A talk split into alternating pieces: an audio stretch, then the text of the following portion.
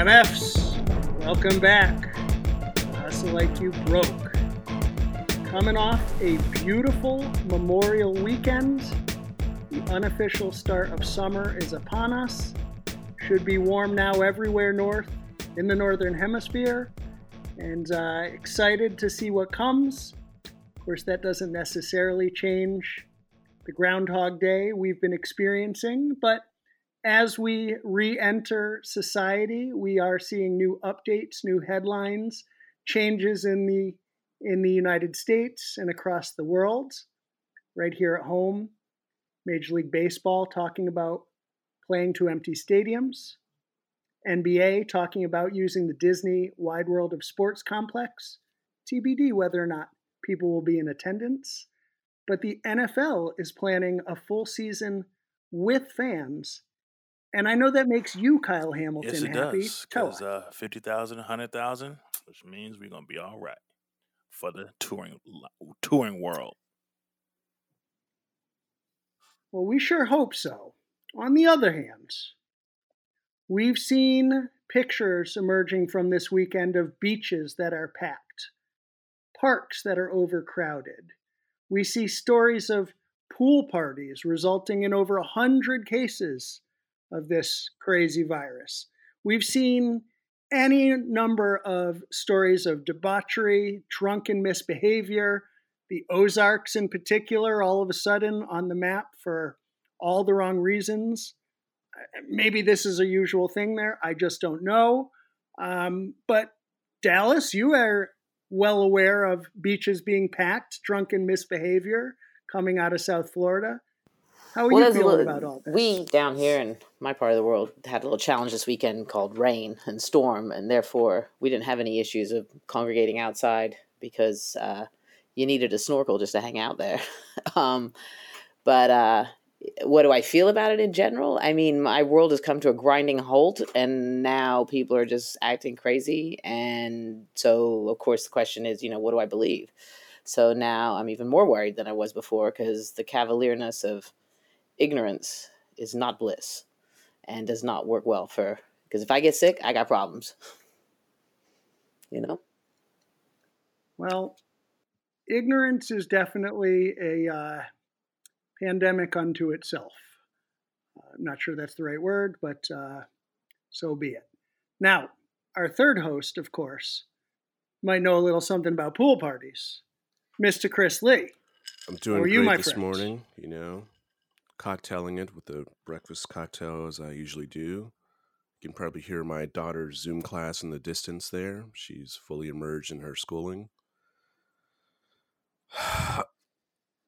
you do sound like you got a bit of a smooth jazz. Yeah, I've got a little afterglow for Memorial Day. You know, I decided to celebrate with the family, fire up the grill, and I took a lot of smoking yesterday, so I'm a little winded today. Hmm. Well, I am K H L U B, Los Angeles.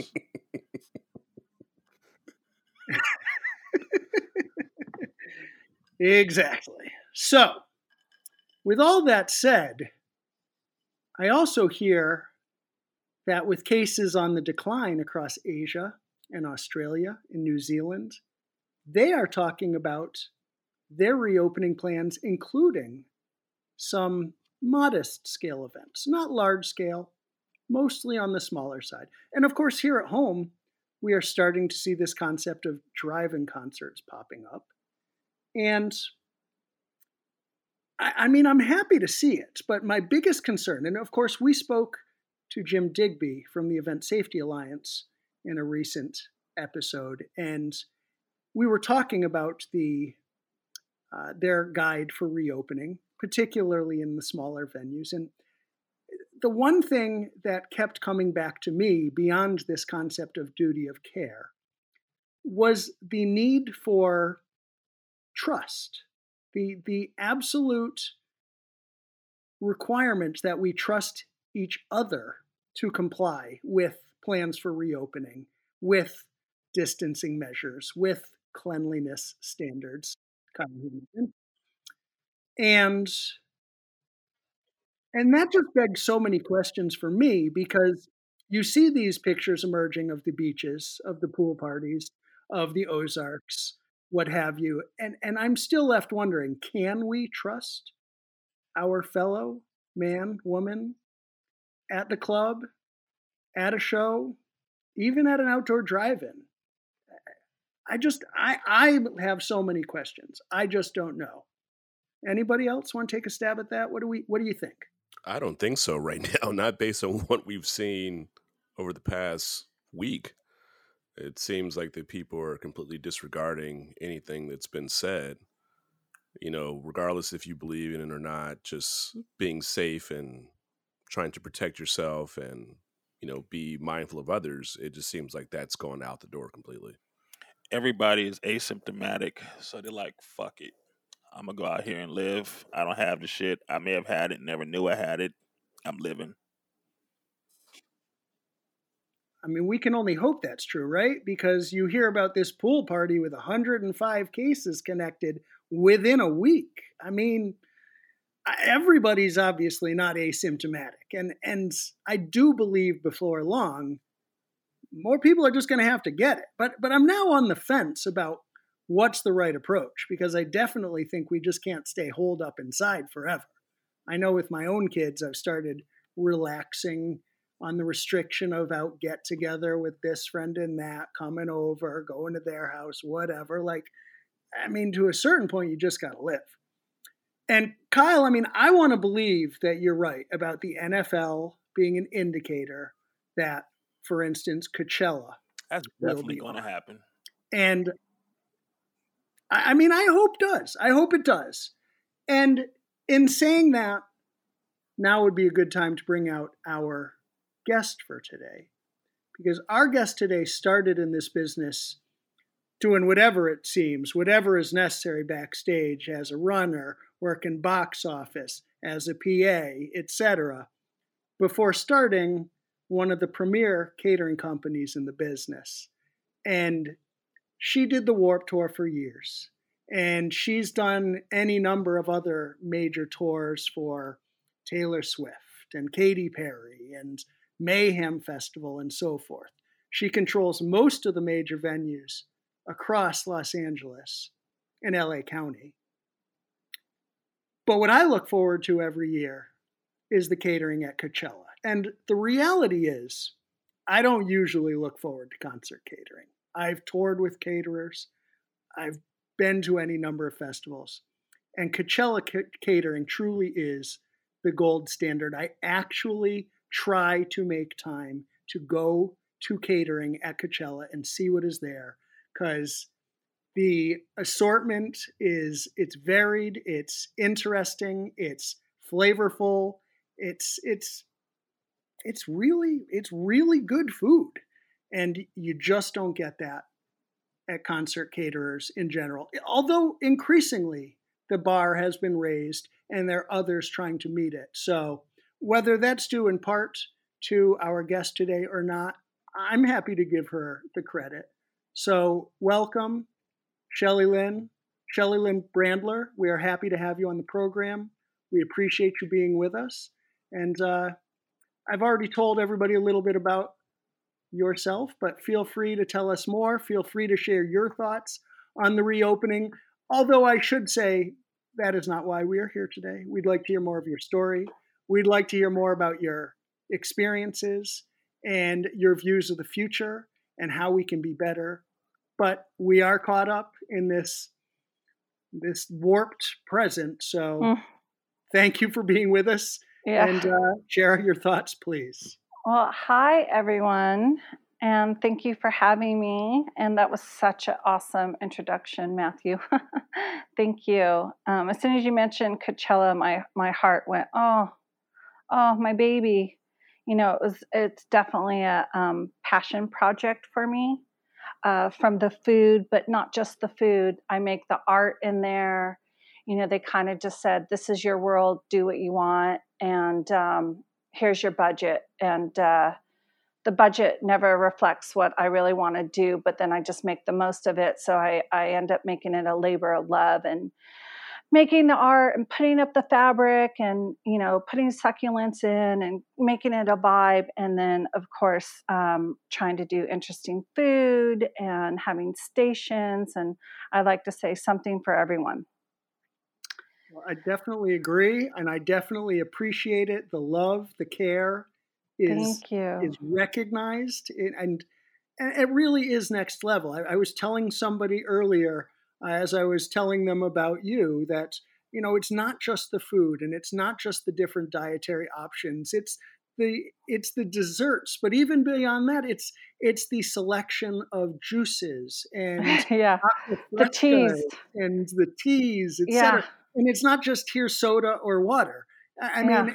that really is you know clearly ref, reflects your your taste level and it respects your you know mm, your you. belief in in good health and and nutrition and and wellness and again yeah. I mean please tell us more about that tell tell us how you got started first and then let's get into the food um, well, I got started uh, in LA doing most of the punk shows as a runner for Goldenvoice um, doing laundry for bands like Nine Inch Nails or, you know, runners back then. I think it was uh, the the '90s, and um, I worked my way up. Uh, Lollapalooza was coming, and I had a, a, a stint as a production assistant, and then I was in charge of the runners um, on the shows in LA, and then I got a break doing um, box office and press for uh, the Woodstock in New York in the 90s. And Kevin Lyman and I have known each other for years and years. And since um, I had that break doing the, it was actually press, it was international press at Woodstock, he said, I'm going to do this tour. This tour is going to be music and skaters, and we're going to go across North America. And you could do um, the press there. I was like, uh, oh, okay. You know, the, the, the whole idea was kind of like new to me. And I got there and they said, You're also going to do box office. And this is before cell phones and before computers. And it was, it was kind of a shit show. Did you, were you anyone touring in the, in the mid 90s back then?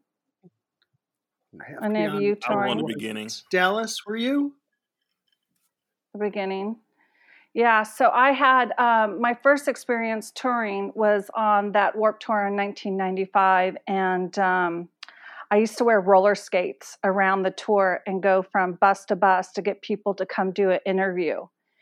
And it, for some reason, it was like pulling teeth back then. Bands didn't really, they weren't really into it, but I was with so many, you know, punks and skaters and misfits. Like the headliners were Quicksand and L7 but Sublime and No Doubt were on the tour, and they were breaking just about then. And Sublime were like the bad boys of tour. I mean, they were constantly wasted. They were constantly doing, you know, these crazy antics and getting kicked off the Warp Tour back then.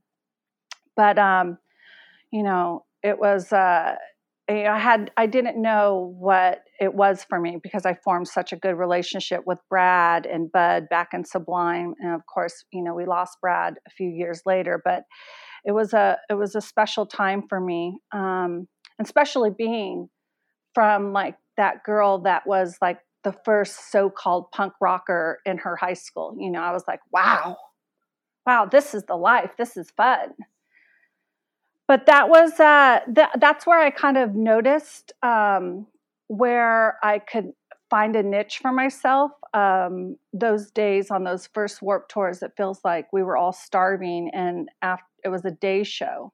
So we would do a barbecue afterwards, and and that's where I got the idea to start a catering company and and do it on a tour level.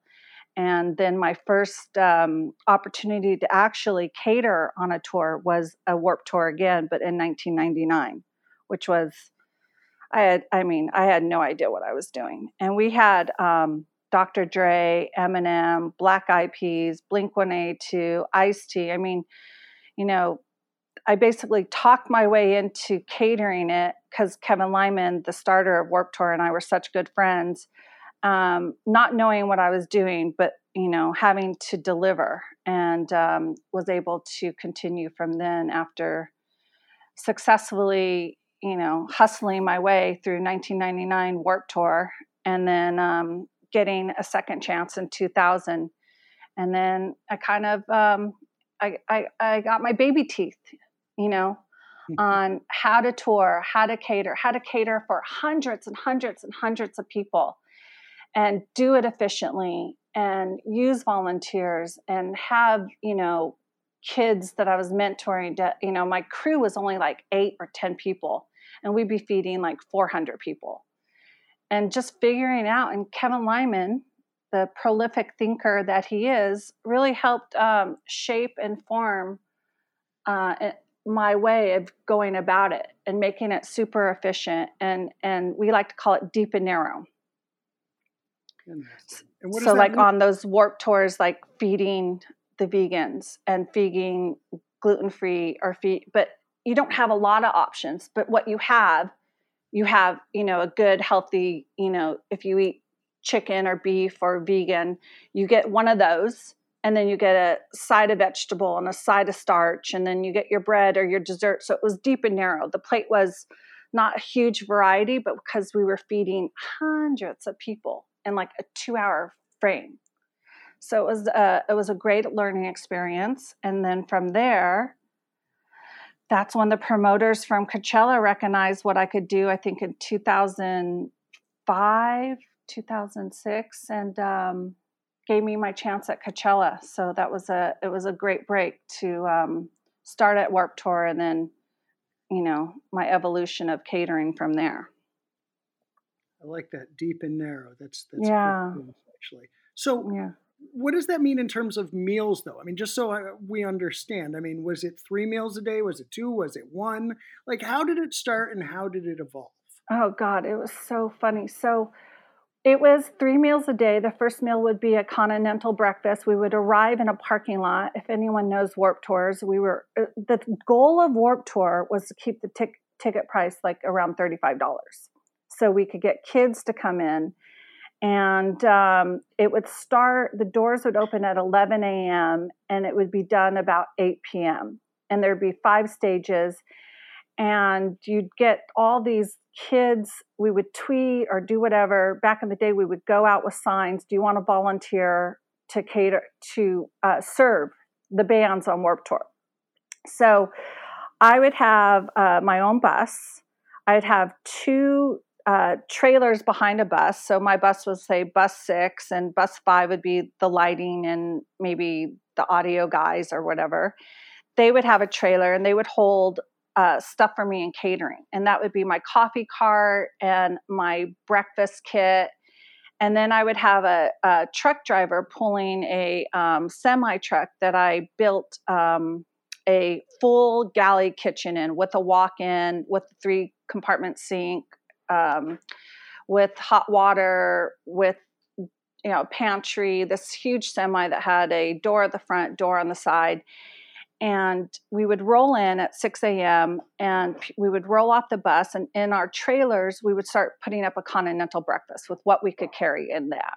Um, let's say fruit like apples or bananas muffins.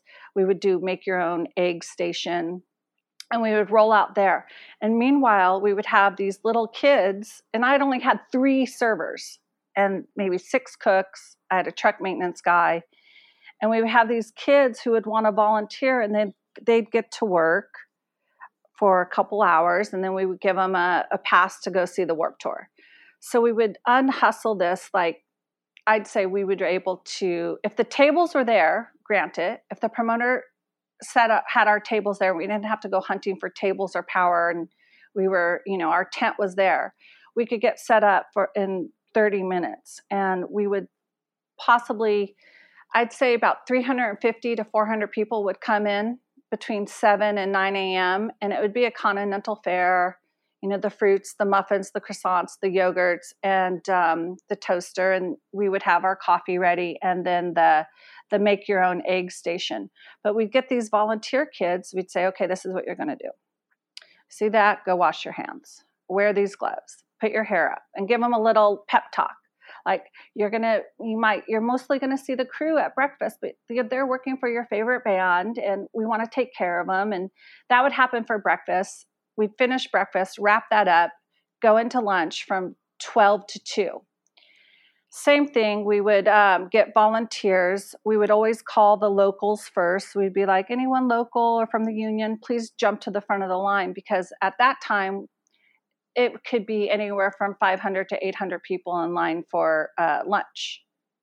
And we'd have to get these volunteers because what i noticed is if you guys go to a buffet yourself you kind of lollygag hmm, what looks good? Do I want this? Do I want that? But if you have this, you know, person serving you every single item, I could get someone through the line in 20 seconds. But if you self serve, it could take minutes. So I couldn't get that, you know, three, four, five, six, seven, 700 people line going. So I got these kids. I'd give them a pep talk, give them a little training, what we were going to do, the do's and don'ts, what to touch, what don't to touch, how to do it. And I'd have and this went on for years and it was it was hysterical and it was it, it, was just something on its own.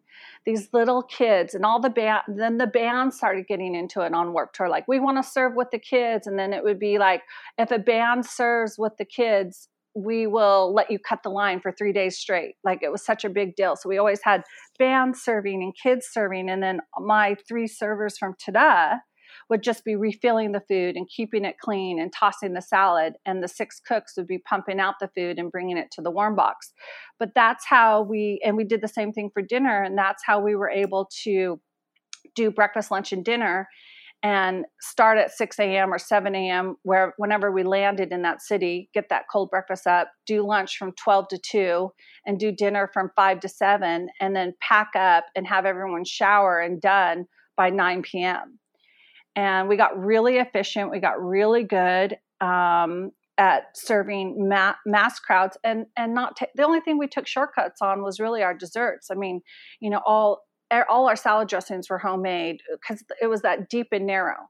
You're not going to do a, a massive variety, but what you're going to do, it's going to be delicious. It's going to be an awesome fettuccine. It's going to be the best vegan lentil cake. It's going to be the best vegan mashed potatoes. It's going to be a different pasta. It's going to be this. Like you're not going to repeat it. You're only going to you're you're out here for 40 days. So in those 40 days, you're going to do enchiladas once. You might have repeat tacos because they're our favorite, but you're not going to repeat a lot of things. And we got really good at doing a lot of different things because our goal was deep and narrow. Just whatever you do, make it the best doesn't have to be a huge variety because they're only getting one entree, one starch, one veg, a special salad. We always did a, salad bar on the side. So you can have the special salad if you want to load up on more salad. It was help yourself, you know, salad bar with those little volunteer kids, like putting stuff. I, you know, it was just a it was a special time and a, a, a once in a lifetime. You know, I don't think you know, moving forward post COVID, we'll ever be able to do something like that again. But um, that's how we used to roll, and I and I did it for two decades. Well, I hope you're not. I hope you're wrong about not being able to do that again. But we'll leave. It. Yeah, me too. So yeah. I want to ask you about the evolution of, you know, healthy eating on the road. But but before that, I want to ask are you trained as a chef? What made you decide catering was the way? Did you just see an opportunity? How did that happen? Yeah, well, Matthew, I am that little punk kid that went to Warped Tour. I am that girl that was wearing, you know, Doc Martens and looking for my next hustle. Uh, I barely graduated high school. I had teachers and parents pushing me to um, take college classes during high school to get through high school to graduate. I was more interested in going to concerts and shows than I was at school. But what I had was uh, moxie. I had a lot of grit, and I had a. Uh, I was very creative, and um, I I just basically saw when I was out on tour doing box office and press for that first Warped Tour, the a need. We were hungry we were uh, catering was so shoddy we didn't trust it and i thought wow my my parties that i do making whatever i make whatever i learn to cook are better than when i'm getting backstage. Why aren't this the crew and the artists getting better food backstage? And i was not trained. I had some years working as a waitress and being close with the owners of the um, establishments and learning a little bit about management and waiting. But even as a waitress, and I, I had to be a good waitress. I had to get those tips. And I would try to make people laugh. I'd wear a name tag and it would say, oh, miss. So when they say, oh, miss, and then they say, what's your name? They're, oh, ha, ha, ha, ha. And oh, I, I knew I'd probably get a better tip. So I always was like that clever person trying to figure out my way in life. And when I saw that we needed a caterer, actually i was uh it was i was with a girlfriend who was having a hard time and she was working for um a lot of record labels. And she was a really good friend and she went from record label to record label and she was unhappy from so many record labels. And she was a great cook and i was a good idea person. And she came to my house one time really upset and i said you know what? Let's start that catering company. People always say we're the urban martha stewart's. Let's do it and so it was a way to kind of help her at first. And I knew I had an idea of doing it, but we never really did it. So our, I think our first job was at the Palladium. And um, I feel like it was, I think it was like Primus or something. And we had to set up a table. And people were like, wow, this is really good. And then our second job was um, cowboy junkies at like the Rose Hall or something like that, the Royce Hall in uh, UCLA. And then we got a little bit break with the producer from Green Day asking us to do a house party. And then the booker, um, I always laugh when I see Andy Summer because we did his twins' one year birthday. They're like 20 something now. And then we went to Kevin Lyman and we said, Hey, you know, we started this catering company. We're really good. I think you should give me the shot on the Warped Tour. And that was 1999. And again, uh, we had no idea what we were doing. We didn't even have chafers. We were such a motley crew and and just faking it until we made it, and then we made it. And um, without really any formal training, just you know, everything was by scratch. I don't know how I did it. Actually, to this day, I still don't know how I did it. I didn't get my legitimacy until 2000 uh, meeting what would become my soon partner in business, Chef Mike. He's the real deal. He took me from, you know, knowing I laugh because this is kind of a true story. I used to like try to always sell like my chicken and rice, my tuna tartar, our spicy beef burritos, our pizzas on the grill. Like there was just a small little thing that we did good. But when Chef Mike came, here's a guy who um, graduated college with a philosophy major, law minor, who loved to cook, and ended up cooking for you know his for his career, and working with some of the best Iron Chefs of our time, Iron Chef winners, and the, and this guy's really smart, and he knew what he was doing. So that kind of that gave me the the legitimacy I needed, you know, to continue and the confidence. And um, as it turned out, my partner at the time, my girlfriend in that 98, 99 era, didn't want to really do it. And I brought two big accounts in that year. One was cooking for Tom Cruise and the Warped Tour. So she didn't really want to do this touring thing. And I, and I thought, well, why don't you take Tom and cook for him? He just needs a personal chef and I'll take Warped Tour, which I could, you know, I could manage, and I could, I didn't really have to cook. I could hire cooks because I needed seven, eight cooks anyways. So I kind of took that. She ended up cooking for Tom for about seven years, and then um, from 1999 to 2019, we were catering Warped Tour until it um, sadly uh, went away.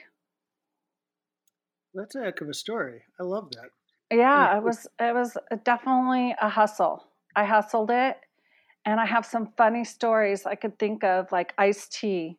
So that that 1999, let's see. It was um on that tour Ice T, Blink 182, Black Eyed Peas, um, who else? Dr. Dre, uh, Rancid, Pennywise.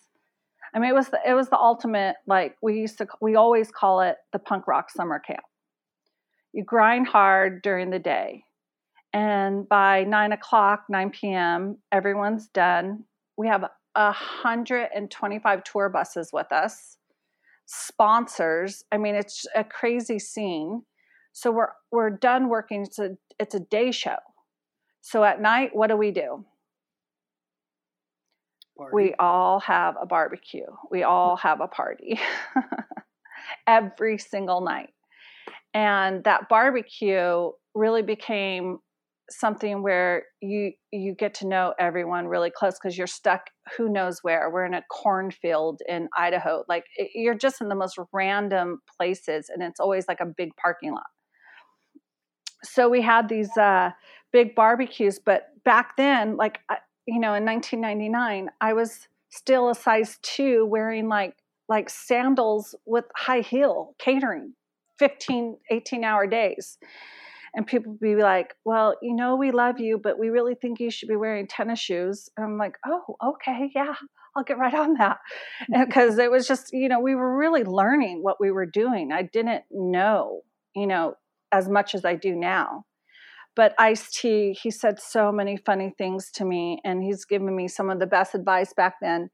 So one of the things I walked on bus one, which Ice T shared with Kevin Lyman, and um, he was always saying, you know, well, we're such good friends. Why don't I have my chicken or rice? Why aren't you bringing it to the bus? And so one day I did an Ice T, and I told I reminded him what he said this one day, and he laughed. And he said, "Mm mm, Shelly Lynn, the finest ass cater on the west side." with the driest ass chicken, girl. I was like, like, okay, you know, and then, you know, he can't say that anymore because in 2000, ta da, Chef Mike, you know what I mean? He knows what he's doing. Or, you know, I could put my food where my mouth is. You know, Chef Mike was legit. So that was one thing that that Ice T said to me that really kind of made me look at things and even want to be better. You know, mm. you don't want to be called, you know, called out on that.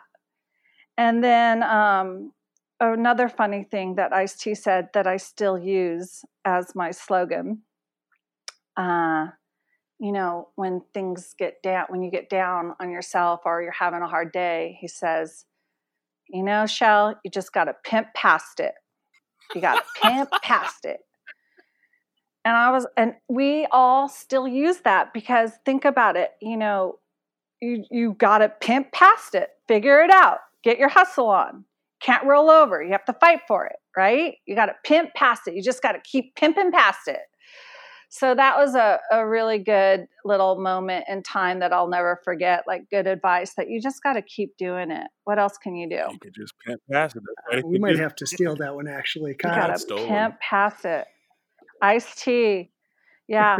it was such a, you know, when people ask you some of those moments and those experiences, um, I have so many of them from starting in 19, you know, the mid 90s and coming from a PA and a runner and having that bird's eye view and, you know, being a young little foxy girl back then and then you know being growing up in that kind of environment and and starting a career and and knowing that you have to kind of command respect and how you have to set yourself apart from it but still have true relationships and connect with people and and learn wherever you are i've had just you know a, an amazing and extraordinary experience in my career and in my life and what I love to do and my passion. Just pimping past it. I think that's pimping past it. Yeah. yeah, we're definitely stealing that. And, Isn't that good one? credit you, but we're we're definitely stealing that. Yeah, gotta um, pimp past it.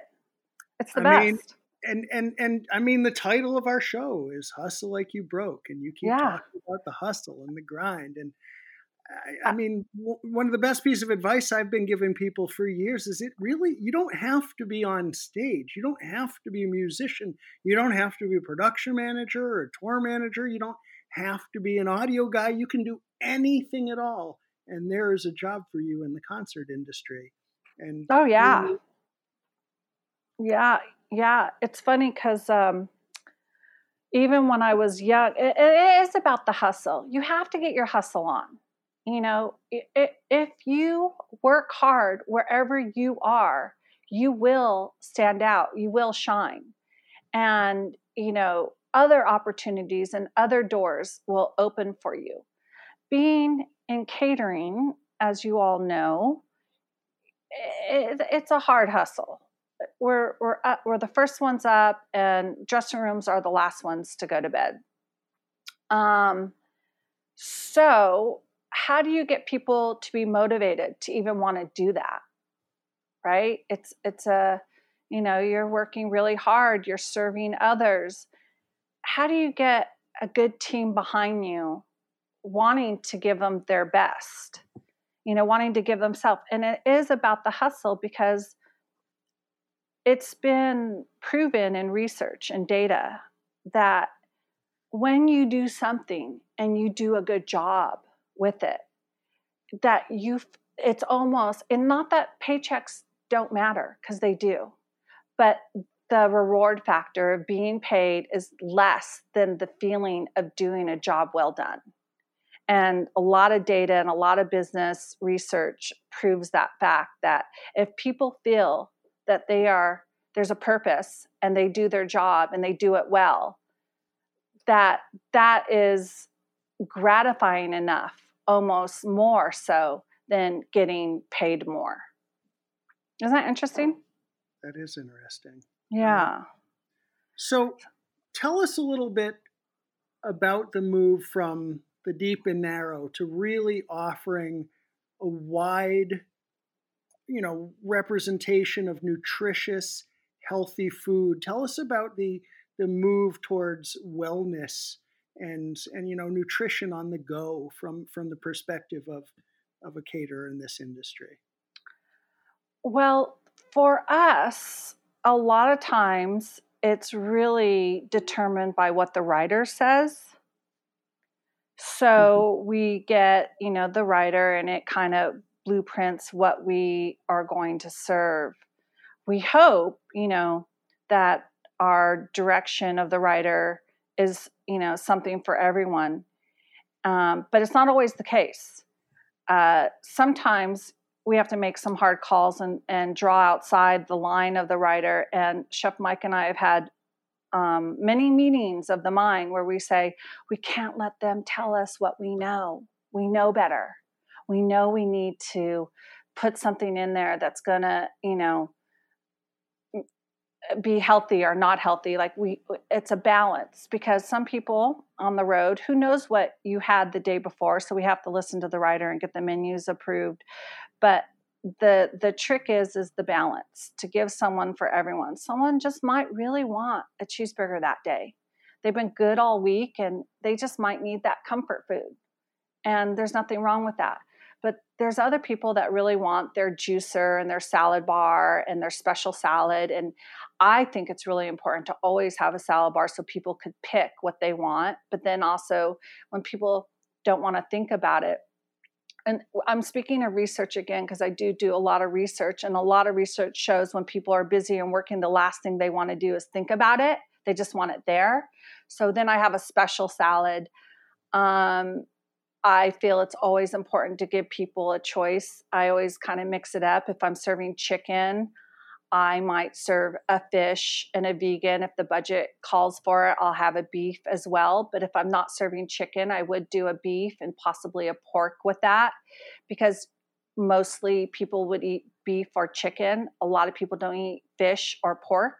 So I kind of mix it up where you have an option that if you don't want that option, you could go for the more popular one. But I always have a vegan entree. That that's a standard must for us, and it's an entree. It's not an afterthought. It's not like a pasta. It's something usually gluten free, um, a cake like a chickpea cake or a polenta with broccoli. And I always have the non dairy um, starch or something like you know a, a, potato that might be you know someone might want that really delicious creamy mashed potato but someone might want the lighter option which is the vegan mashed potato. So we just always just try to think of what everyone would want and and make maybe 30% of this 40% of that 70% of that 20% of that knowing that there's only a small percentage that will lean to one way or another. Um, but the tour, it's really about the tour because, you know, a lot of you guys being in the industry know the infamous, you know, Morrissey stories. I was at that Coachella when he walked off stage when he smelled barbecue. You know, and and they kind of leaned towards was it catering, but it was actually the vendors the vendors was right next to the stage and we were more behind it but he smelled barbecue and and from there on out he never had meat served in any of his catering. So you know we work within the directive of the riders. Marilyn manson he's someone that wants us to reproduce taco bell tacos. You know that's really what he wants and that's his prerogative. You know we are existing from the fruits of his labor, right? So we we try to give people what they want, um, and then adding what we know from experience, what we need to do, without ruffling too many feathers as well. I hope that answers your question a little bit. Yeah, I, I it's a tightrope. It's a tightrope. Yeah, for sure. Balance. I, I, guess I was hoping you were going to say that people are eating healthier, but to your point, it's it's about what the individual artist wants at the time. And you're right. I mean, we all have days where we say, "Fuck it, today I want a cheeseburger." Yeah. Um, I, I, mean, they usually end up feeling like a hockey puck to me. I really try and eat better when I'm on the road, much better than I do when I'm home. But, yeah. Uh, and, and that's often not easy to do. But uh, yeah, for sure, you you gave a more than satisfactory response. You just have to have a variety. I think that's the the secret ingredient is that we do have our steel cut oatmeal and your brown sugar, your raisin, whatever you want. But you, and then you have a breakfast sandwich so someone could grab and go. And you have an omelet station where you could, you know, make an egg white. Like having that variety, I think, is the key for letting people make their decision and then keeping people's spirits up, you know, and not you know they they have an opportunity to make their own decision and not force fed one way or another. A lot like morrissey basically you get some grumpy stagehands that uh, are force fed to not you know to eat vegetarian.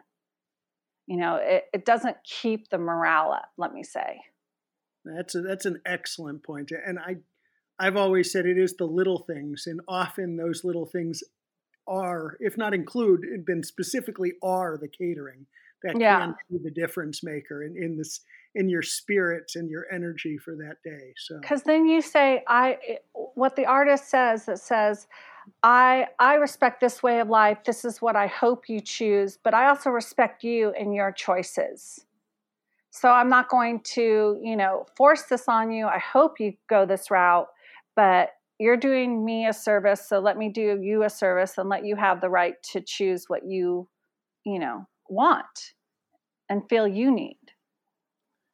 Not just a chef but also a philosopher. I like that. I can't even call myself a chef. I am literally a hustler.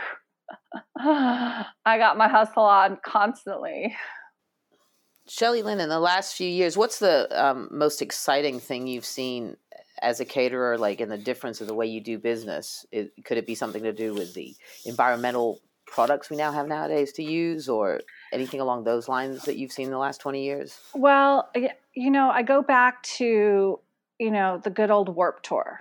I mean, you really you could call it the work tour too because it's a lot of work, but um, the Warped Tour was so cutting edge on on so many levels. You know, they were use, using they were one of the first to use biodiesel. You know, um, reducing the tour's carbon dioxide and uh, for you know hundreds of buses and and and trucks and um, being on that tour and being it was the first of its kind. It was the largest in north america where we'd be in a different city every day and i was doing i think like you know in in 12 dates we were doing like 13,000 meals in those beginning days.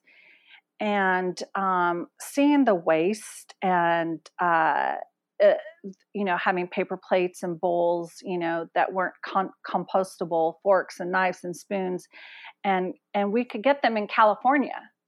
But once you got to idaho or um, you know detroit or these other mid you know and you know the mid kind of states we weren't able to get these you know sustain you know sustainable things, the spoons and the knives or the anything like that across the country. So I was using a company called Sysco. You guys might know them. They do a lot of um, they they service restaurants. For sure. Uh, they give them the product. You know, if you don't use farmers markets and whatnot, you could use this. You know, this company Sysco, and they deliver it to you. Well, we were getting uh, about 350 cases of food delivered daily. So we're spending about $10,000 a day, like every day, just from Sysco. And we, we couldn't get the same product in California as we could in some of these other states. And it got to be a point where it was getting kind of ridiculous that we had to really campaign, really get on Sysco, like, we're not going to give you our service unless you start offering these things and it needed to change and we needed to utilize the reusable you know disposable dishware across united states. And at the time there was only like spudware biodegradable plates made from potatoes. There's a lot more things you know corn and stuff nowadays but back then there wasn't a lot but there was some. And we put the pressure on Sysco and uh, got it available across the united states which was never done before because eh, we would go, you know, it was 1999, 2000, 2001, 2002, and we still weren't getting it. And it was around 2003, 2004, we started to get a little bit more, a little bit more. Now it's, you know, it, it's available, you know, across the United States and North America. But back in the day, it wasn't. And we just, you know, we wanted to reduce the landfill waste and, and we wanted to support vendors and products and procedures that we're using and are renewable, sustainable, biodegradable, and composable.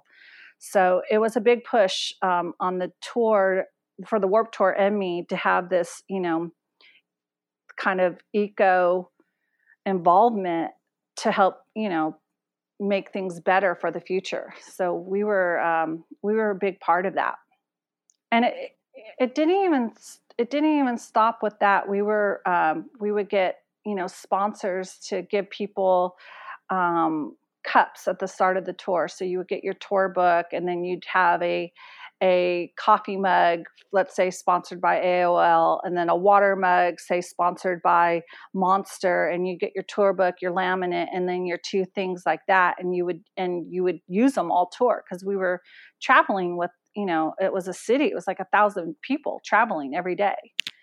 So we put in a lot of um, work and thought into Warped Tour to try to make it, you know, as eco-friendly as possible. From the biodiesel to those plastic um, cups that were reusable, to um, even, you know, research like reusing food, like working with Rock and Wrap and any leftovers, you know, trying to reuse it, and any way you could think of it. Even today, to date, Tada has things like scheduling people together if they're going to carpool, you know, just doing those little things where you, if you could make a difference, you do make a difference, you know? We definitely appreciate that. We I was going to ask you about sustainability next, so nice segue, Dallas and uh, Shelly. Yeah. I, I love it. We We'd uh, had a gentleman named Adam Gardner on the program a few weeks back. He has a company called Reverb. That's their. Oh, I know Reverb. I know Adam. Uh huh. Yeah. Of course. And he and yeah. I had actually done a, a series of tours together. So we, I was going to ask you about, you know, whether you were offering carabiners or you know whatever those are called, like the yeah. little the what are they sug uh, bottles or something like the that? The pumps, yeah. Well, it, it's for us. We are really dependent on the venue. So you know, we are the house cater at the Forum. We are the house cater at Hollywood Bowl, uh, the Greek Theater, um, Five Point in Irvine, Honda. So each venue has their own method and. Uh, when a tour comes in and they have reverb, you know, it really makes a difference and and making an impact on the whole recycle movement to reduce anything you know any raw material any anything. It's completely eco-friendly um, and it minimizes waste on a big level. It's very efficient. Exactly. Well and, and, and coachella does a great job um, because our numbers are so big, you know, one show dinner could be 2,500. And that's why you, when you walk in, you my line kind of splits to kind of get more people in and move efficiently. Where you have a station you could go to but then you have the hot food that the line splits that we could we timed it. We were able to do like 400 people in 20 minutes. Um, but the amount of food we use at coachella they actually hire a whole team to compost for us, which is really admirable because, you know, you can make compost fertilizer and avoid using chemical fertilizers with, you know, all the leftover scraps we use for that amount of people. Excellent. Well, and we're certainly hoping coming out of this whole pandemic situation as we pimp past it. Yeah. uh, yes you know we that, that there is more of uh, of an embrace of sustainable efforts and uh, you know looking at other ways to to to evolve as an industry and take advantage of this opportunity. Is there anything else that you guys are doing in terms of thinking down the road? Now would be a good time to pivot towards trying more of this whatever that may be? Well you know you we're going to have to adapt post COVID um, to whatever rules and regulations that uh, government sees fit. But I have been thinking about this without getting direct orders um, and writing people like um, Irving and Shelli Azoff who manage the forum still and um, talking to people at the Greek Theater that is actually managed by one company but owned by the city. And um, the Greek theater is uh, definitely going to be a little bit more hardcore than I think is necessary. I think having something like um, instead of the buffet where someone, you know, does the self serve, which we've always had backstage, as you all know. Um, having it more like a Chipotle style where we have that shield we have a server going to the next level, really training servers of what your station is and what is sterile. And the moment you don't touch these five items in your station and you touch something else, you wash your hands and change your gloves. The good thing is is that, you know, catering already has a lot of these procedures, right? We're constantly washing our hands. We have the sanitizer in catering. We're wearing gloves. We wear our hair back you know people don't work when they're sick. Um, so we have a lot of these you know you, you can't touch food when you're sick because then you would contaminate it right? So we have a lot of these procedures already in place. But i think the next level for us to adjust to is you come in on a tour we have a, a shield you kind of point at what you want you know a person the, the stations will be closer together so you have to you have less people to have to manage it. You know you point to oh i'll have that salad and skip the quinoa salad and give me that chicken and maybe the broccoli. And they put that on the plate for the, for you and then that's all that person manages. They handle those five things whatnot. And then they hand the plate to the next person who might handle, let's say, the salad bar, the soup, or whatnot, and you don't actually get your plate to everything you have is on it and it gets handed through the end of the line. Something like that, you know, adjusting to how we serve, um, what we serve, minimizing it, maybe going back to the deep and narrow, maybe not having so much variety, having a smaller line to be able to introduce a new service. So that was my idea for the Forum. The Forum club is not ran by me, but they kind of already do stuff like that. They have like someone serving your plate for the hot food, and it's like a Chipotle or a Subway, you know, someone does that and then you get handed it at the end. Um, the Greek is wanting to do even more of a, um, I hate to say drastic, but they want all the food boxed up and then put in a warmer. And I and I kind of am fighting back with it. I said, "You're actually handling the food more by boxing it up and then putting it in a warmer and then waiting it instead of just having it on a steam table and waiting for someone to come and pick and choose. A, you're going to have more waste. What if someone doesn't want the mashed potatoes? What if someone doesn't want that or this and that? What if they just want a salad and chicken? So there's more this, waste. I mean, terrifying. Yeah, it's really people suggestions. Yeah, uh, boxing it up, and you have you have more of an opportunity of it being you know handled more instead of just going straight from the kitchen to a steam table. And then you have someone just working with their five you know sterile station.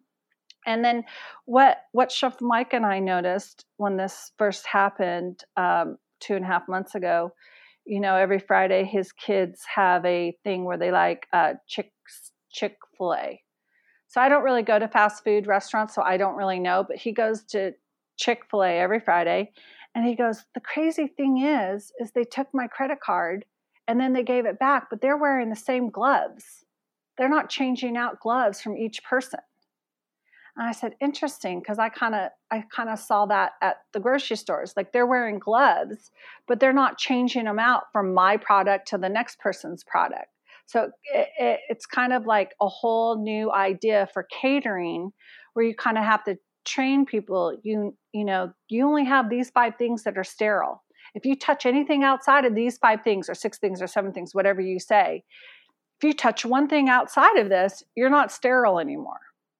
You know, rethinking, retraining, you know, people of how to use gloves, even, right? No, yeah, I was just thinking though, as you were talking about this, it sounds like you're obviously talking to the different venues, and it doesn't sound like they're giving you a lot to come back with.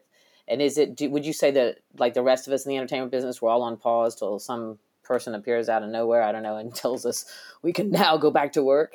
But I mean, it seems to be a challenge in a lot of places. Yeah. Um, and I'm hearing you say that you're not getting any real formulas from any of the venues. Is it safe to say that? You know, I, you know, I have to say that. Uh, it might be out there. I haven't done my due diligence and really looked through it. We haven't got any mandates from um, the Greek yet, just informal uh, discussions at this point of how they want to do things. Um, you know, the Azoffs, who I love, they're just, you know, say what you say, but they are perfectionists. And um, they, they really like the idea, you know, to keep this, you know, backstage experience you know, they brought me into the Forum because they wanted to elevate it. Because their last caterers they felt weren't living up to the standard that they wanted to be fabulous. So they're they're open to this idea and they like the idea at least to, you know, give people choices and not pack it up. Um, it hasn't been formalized with the Greek yet, but that was the first round of conversations uh, we have been approached by other promoters um, to you guys were talking about doing the drive-in concerts well we were working with the uh, promoter that's um, trying to make something like that happen and long discussions of how that would work how the tour would be quarantined how we would effectively work our way across the united states and and you know, Matt, as you were saying, how we could trust, you know, these requirements and how we could be safe and protect yourself and protect others. And so we've already given it some thought of like how we would do it, um, you know, working on a tour that would do these drive-in concerts and one theory is is that we put enough people out on a team that we give that we don't give our team the catering any days off so the tour doesn't have to go and get their food outside anywhere but the tour. So you work within the tour's confinements. You have a team that takes turns. They're not going outside, you know. It can't be a 2-month tour or anything, but it could you could do this for 6 weeks without people bashing their heads in, right? You could work within the restrictions. You could have a quarantine table just for the truck drivers right those those people are the ones that are getting the gas and and going out and all that but the rest of the tour could kind of stay enclosed they don't have to go to a store or go to a movie on a day off it, they'd have to be willing to do it and you know of course taking your temperatures and all that would be you know part of it but as you mentioned a lot of people are asymptomatic, I think the results came out that 30% of us are asymptomatic. So there's 70% that will show signs. Um, and there are a lot of cases. Uh, but the data shows there's we could get over it. So there are a lot of cases.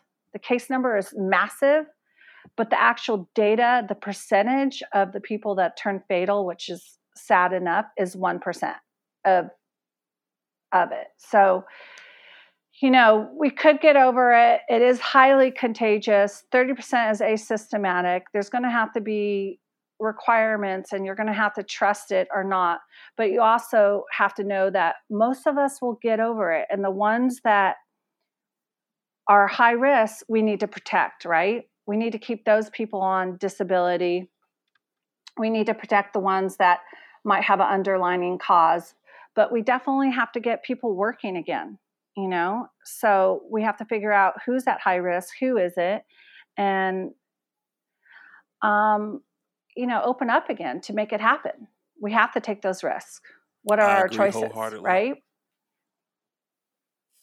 Yeah. Well Shelly Lynn I, I appreciate your perspective. I appreciate how much you've thought through you know all of these different elements uh, to the catering and the touring environment that uh, that we live and work in, and uh, and and you've been fantastic. So we're going to jump into our quick hits, and uh, and and then we'll uh, we'll say thank you again. But uh, please, if you didn't already, what was your first tour? My first tour was the Warped Tour as the box office and press girl in 1995. My first catering tour was 1999, again, the Warped Tour. And, um, and I'd have to say, as much as I love touring with, especially Taylor Swift and her camp and her people, and how first rate it was all all across the board every single step the warped tour will and always be my absolute favorite tour of all time well that was Just my next the, question of course yeah.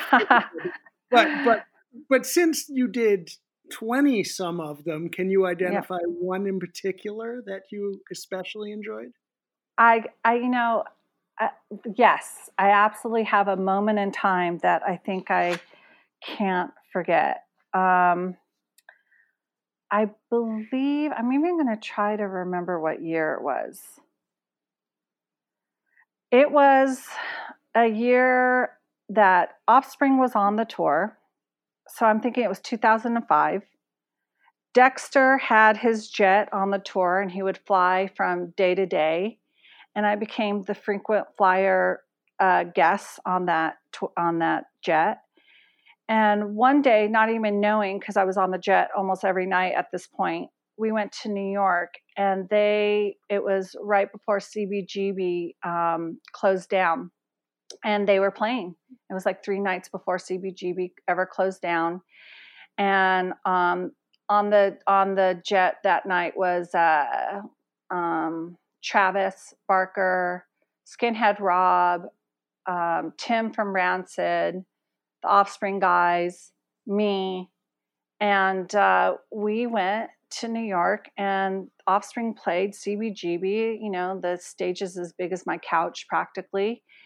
And I thought, wow, the, this I will never forget, right? Being that punk rock kid, and here I am on a jet with Offspring, who virtually was probably the first songs that crossed over from any kind of alternative music to pop music, mainstream. And I was close. And, and here's the kid that started working at 13 years old at Hot Dog on a Stick at Pomona Fairgrounds. So it was a real big full circle moment for me and, and one of those lifetime memories I'll never forget. That's fantastic. And and yeah. perhaps you've anticipated my next question as well. Would you say that is your best moment or experience on tour? Best moment, yeah. I, it was the most memorable. Best moment, God. Oh, I, I, I actually even have even bigger highlights. You know, um, we someone mentioned the Ozarks, and it triggered, you know, a day off on Warped Tour. You know, and being a caterer. So on Warped Tour, um, there's no dressing rooms, and every and there's no rock stars. So you could be out on tour with Green Day and um, Alkaline Trio and um, uh, Katy Perry even was on Warped Tour, and uh, no doubt um, Blink One Eight. There's these great bands, but no one gets a dressing room, and it seems somehow down the way, uh, you know, from my good friends like Pennywise and NoFX bringing me bottles of Veuve Clicquot or Dom Perignon. And then when I see them, I light up and I'm like bringing them food or whatever. Somehow I became Mama Mafia on the tour. Somehow, you know, starting Warped Tour, the bands would start sending me stuff to the bus, you know, to get favor because they didn't really have a dressing room and the only VIP service you were going to get is kind of this mama mafia style if I bestowed it on you, and it, just if it was convenient. So then, you know, having a day off on Warped Tour and you're in the Ozarks, and people are renting speedboats and houseboats and jet skis, and you know, you're you're out with you know the day before you're washing lettuce and you're listening to green day and it's not the radio it's the real thing. And then the next day you're out on you know a speedboat or houseboat with these bands that you know you kind of admire. It's your music it's your thing. It, it, it was it's a beautiful feeling. Like those those summers and you're at the ozarks or lake shasta or having a food fight the most massive food fight you could ever imagine you know, and this this this cute city that gives us their camp hall and it's all warped tour people and uh, crazy punk rock food fight like no other breaks out. And you know it it you know things like that. It, it, very very special moments in my life being on that tour. Very nice. So other than Ice T talking about your dry chicken what was the best advice you ever got? I think it came from Pennywise to change my sandals and my jeans and my tube tops to something I could really work in. They're like, We love you. We bought you these tennis shoes. Please wear them. You know, working catering 15, 18 hours. But um, I think also just that pimp past it from Ice-T it just kind of sums it up. You got to hustle, you got to work past it, you got to make it happen, you got to pimp past it. You know, really favorite. drives home the motto of, you know, make it work, right? Whatever situation, the show must go on. You make it work. That's amazing. Um, we've definitely got our title for this episode too. Pimp past it. So, is there any other advice you'd like to impart on our listeners? Well, I think we touched about whatever you do, do it well. And um, being a mentor to 40 to 50 kids a day on Warped Tour, and then my own Tada babies, you know, um, so many of them, so many of them started in catering. And what I preach is, is, you know, you do a good job here, people will notice. This is not your end game. This is where your your start game happens. And I had, you know, many assistants we had Maureen Balker, this beautiful girl. They used to call her Mini Me back in the early 2000s. Um, went on and did great things with sponsorship and and uh, got her start in catering. Uh, who is one of the best um, promoter reps for Live Nation now, got her start in catering. Um, Brooke Stanley was one of the best assistants I've ever had in my entire life. Got her start in catering and went and you know started working with Ford English and you know running Live Nation shows, and then started working for William Morris, and then she's out on tour with Oprah.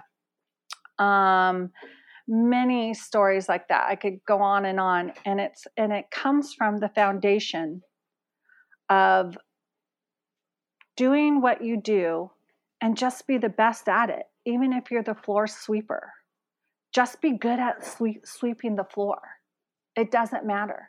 And then the next job, whatever you do, you're going to be making coffee, make the best cup of coffee, you know, and having a sense of pride in doing it. And I always tell people catering's not where you're going to end up. Look at I own the company. Unless you start another company and be in competition with me, you're not going to, you know, reach your highest greatest good in catering. But it's a great start to get good at whatever you do and give attention to detail. And and that's kind of what I want people to know. I guess if I had any additional wisdom to impart on the listeners is whatever you do, it doesn't matter. Just be the best at it and find fulfillment in that and then move on if you like. But do whatever you do and have pride in it. And that's where your reward will come from. That's fantastic advice. So we got two more and then we'll get you out of here. Speaking of doing your best, mm-hmm. as an mm-hmm. industry, is there any one thing that you think we could do better? Well, I guess for from my standpoint, this is my this is you know my perception from coming from catering and dealing with invoices um, as an industry and coming into LA. And I came from touring and I've had the experience of buying food from LA and then buying food in Nashville and having my LA bill be, you know, 13K and my Nashville be 8K. So I've had the experience of the costs across the nation. And from my experience, what the industry could do is probably take an account that the economy of scale and the association of just being in LA is going to cost far greater than somewhere like Salt Lake, where the minimum wage is seven point, you know, seven dollars and twenty five cents. So we would get. I mean, this wouldn't just happen one every now and then. This would happen consistently. People would come into LA and go, "Well, you know, what, what?" Uh, just the other day in Salt Lake, you know, the catering was half this bill for the same menu or whatnot and you know to understand maybe you know uh, to budget for our gas prices are more our tax prices are more our rent is more to buy groceries here is more labor is more and to be compared to let's say salt lake you know is unfair but happens all the time and not just salt lake you know colorado whatever that things in LA, if not the number one most costly city to live in, at least number two. You know, and as an industry, you know, look at we want the same thing and we're asking for the same thing, but we're asking LA to give it to us at a cost point that we were getting all across the United States, but it's LA.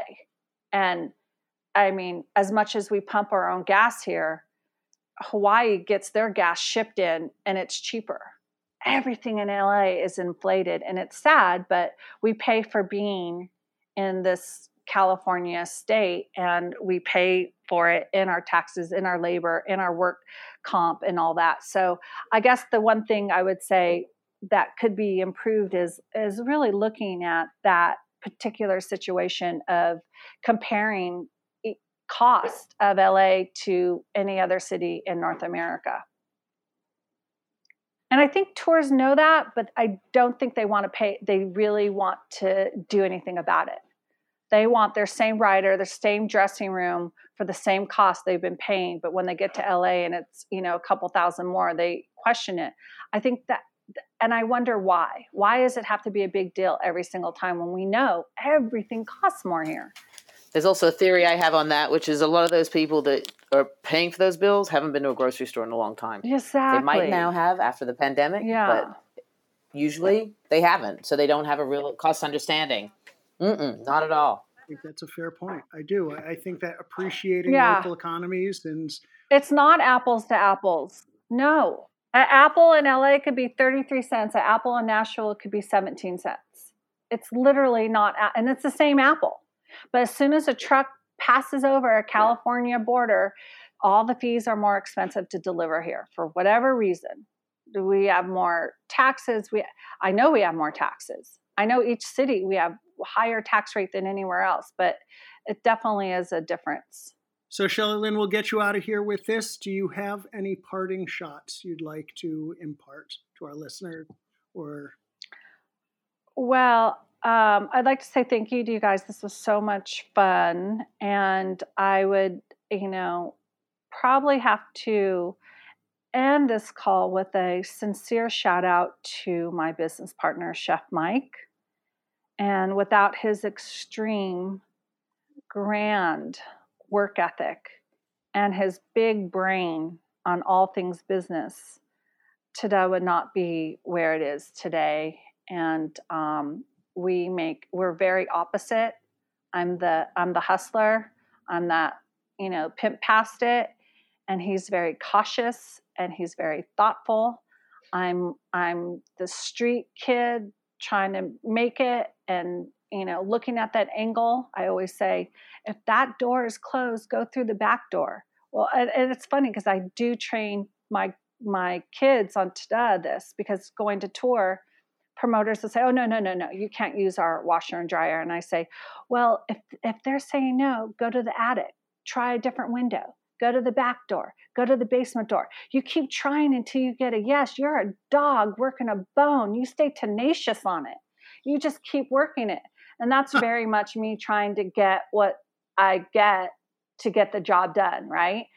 And and Chef Mike comes from a whole different scholastic background and and quite thoughtful and um, he is my rock and i never would have achieved half of what i've achieved in catering without him so chef mike if you're listening i love you partner you're amazing and i know we don't always see eye to eye but you are great. The GOAT, well, let's say greatest of all time. Wow, high praise. Well, yeah. Shelly Brandler, TDA Catering, TDACatering.com. Yeah.